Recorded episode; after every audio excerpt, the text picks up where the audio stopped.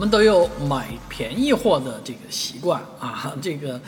尤其是现在经济下行，那买便宜货也是一种生活啊，能够把这个生活成本压缩下来，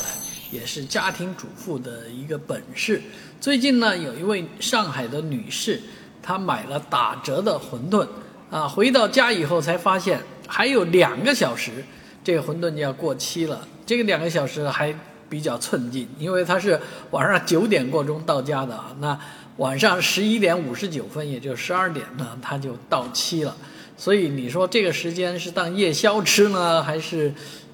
就把它扔了呢？啊，其实很多网友评论都说，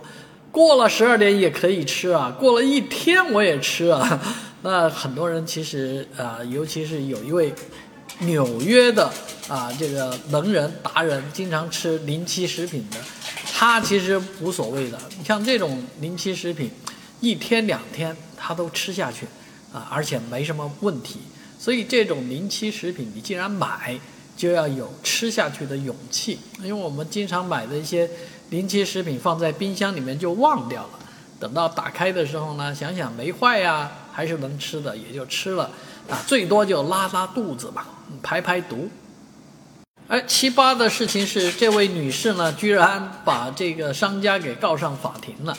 啊，这个想索赔，结果法院呢驳回她的这个上诉啊，觉得这个事情简直是人家也没有卖的不是过期食品是吧？临期2个小时那也是临期啊，也没有过期是吧？那你自己不看清楚啊，就差2小时，或者说，